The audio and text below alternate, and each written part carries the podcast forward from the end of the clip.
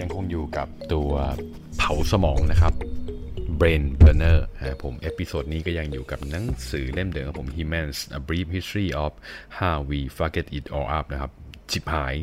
ประวัติศาสตร์มนุษยชาติ ฉบับวินาศสันตะโรของทอมฟิลิปนั่นเองครับผมถูกแปลโดยคุณคุณากรนะครับผมวานิชวิรุธนะครับผม ในครั้งก่อนเราพูดในเรื่องของการสำรวจเนาะในครั้งนี้เราจะพูดในเรื่องของในแง่ของวิทยาศาสตร์ครับผมก็อย่างที่บอกว่าหลาย ๆ คนมีการทดลองกันนะฮะทดลองแล้วก็ปลุกทฤษฎีว่าไอ้สิ่งนี้มัน work แล้วไม่ work ครับผมทีนี้ก็จะมีตัวส่วนหนึ่งครับผมน่าสนใจครับผมก็คือในเรื่องของนักวิทยาศาสตร์ที่ถูกสังหารด้วยวิทยาศาสตร์ของตัวพวกเขาเองนะครับผมอ่าเรามาเริ่มกันดีกว่าครับผมก็คนแรกเลยคือเจสซี่วิลเลียม เลเซียนะครับผมเจสซี่วิลเลียมเลเซียเนี่ยก็คือเป็นแพทย์ชาวอเมริกันนะครับผมสามารถพิสูจน์ได้ว่าเฮ้ยยุงเป็นพาหะของไข้เหลืองนะวิธีการเขาคือปล่อยให้ยุงตัวหนึ่งที่กัดนะที่นำเชื้อไข้เหลืองเนี่ยมากัดเขาครับ แล้วเขาก็ได้เสียชีวิตลงนะผมก็เป็นการพิสูจน์ว่าเออทฤษฎีของเขามาถูกต้องไว้เฮ้ยุงเป็นพาหะของไข้เหลืองว่ะอืมใช่ถูกต้องครับผม ต่อมาก็คือฟรานไรเชลส์นะครับผมฟรานไรเชลส์เนี่ยครับผมก็คือช่างตัดเสื้อชาวออสเตรียนะครับผมมีเชื้อสายฝรั่งเศสด้วยเนาะนะฮะทดสอบชุดกระโดดล่มรุ่นใหม่นะครับคือเขาทำชุดโดดล่มที่แสนซับซ้อนนะด้วยความมั่นใจนะครับในปี 1912 นะครับผมโดยการสวมมันนะผมแล้วก็กระโดดลงมาจากหอไอเฟลครับผมก็แน่นอนเนาะจริงๆเขาควรจะใช้หุ่นทดลองหรืออะไรบางอย่าง แล้วก็ทำกลไกในการกระตุกล่มนะครับผมก็ไม่เป็นไรฮะ ก็ฟานไรเชลนะครับ ก็ดิ่งลงมาจากหอไอเฟลก็เสียชีวิตนะครับผมดับคาที่นั่นเองครับดานิเอลอาร์ซิเดสการิออนกาเซียครับผมการิออนเป็นนักเรียนแพทย์ชาวเปรูนะครับ ผู้มุ่งมั่นจะศึกษาโรคการิออนนะครับผมแน่นอนนะฮะตอนนั้นมันไม่ได้ถูกเรียกว่าโรคการิออนนะครับ มันเพิ่งได้ชื่อนี้หลังจากที่เขาได้ฉีดเลือดจากหูดของผู้ป่วยเข้าไปในตัวครับผมและก็เสียชีวิตลง ก็คือตอนนั้นเลือดจากผู้ป่วยเลือดจากหูดของผู้ป่วยเนี่ยมันมีเชื้อโรคอะไรบางอย่างแหละ ซึ่งเชื้อโรคนี้ก็ยังไม่มีชื่อครับ จนกระทั่งเขาฉีดเข้าตัวเอง แล้วเขาก็เสียชีวิตก็เลยได้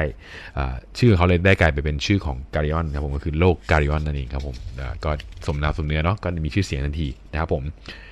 เอ็ดวินคัสกี้นะครับผมเอ็ดวินคัสกี้ในปี 1936 ครับผม หมอคัสกี้ครับผมหมอเอ็ดวินคัสกี้เนี่ยอยากรู้ว่า โคเคนเนี่ยขณะนั้นนะใช้เป็นยาระงับประสาททำไมถึงมีผลข้างเคียงทางลบครับ เขาก็เลยฉีดโคเคนปริมาณที่เยอะพอดูครับผมเข้ากับตัวเองครับ แล้วก็ขีดฉีดโคเคนเข้าไปในร่างกายเนาะ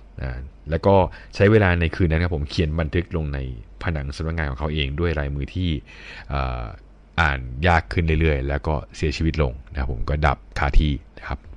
ด้วยโคเคนนั่นเองนะครับผม คาร์วิลเลียมซิลเลอร์นะครับผม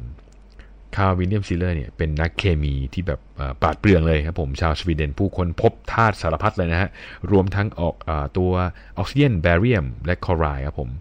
เขามีนิสัยเสียอย่างหนึ่งคือนิสัยที่ชอบชิมครับ แตะเข้าปากชิม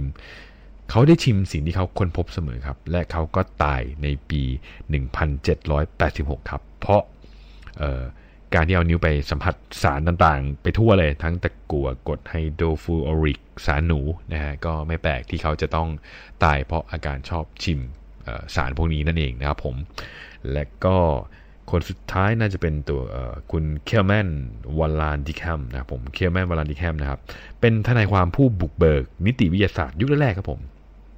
ช่วงนี้เขาสู้ความให้กับฆาตกรผู้ถูกกล่าวหาครับผมเขาพิสูจน์ว่า คนที่เป็นเหยื่อฆาตกรรมนั้นนะครับ อาจทำปืนลั่นใส่ตัวเองได้นะครับ ด้วยการเผลอทำปืนลั่นใส่ตัวเอง และเขาก็จบนะครับจบจบชีวิตตัวเองแหละนะครับ ก็คือทำปืนลั่นใส่ตัวเองนะเป็นการพิสูจน์นะครับผมแต่ก็ถึงเขาจะจบชีวิตลงนะครับ ลูกความของเขาก็ถูกตัดสินว่าปราศจากความผิด หมายความว่าเออมันเป็นไปได้เว้ยว่าปืนมันลั่นใส่ตัวเอง แล้วก็เสียชีวิตเหมือนอย่างที่เขาทำลูกความก็เลยรอดไปนั่นเองครับผม แต่ถามว่าทั้งหมดทั้งมวลที่เราเห็นนี้นะครับ มันก็คืออเป็นการบอกว่ามนุษย์แหละคือสิ่งมีชีวิตที่มีศักยภาพพอที่จะสร้างความชิบหายระดับวินาศสันตโรได้นั่นเองครับผมก็ถือว่าเป็นหนังสือที่อ่านได้แบบสนุกสนุกนะครับ ส่วนตัวที่ผมหยิบมาให้เนี่ยจะเป็นเซกชันแบบสั้น ๆ นะครับ ในความเป็นจริงเนี่ยมันมีเรื่องเล่าที่ยาวค่อนข้างจะ น่าสนใจอยู่หลาย ๆ เรื่องนะครับ ผมก็อยากจะให้ลองหยิบจับมาอ่านดูค่าเวลาได้ครับผม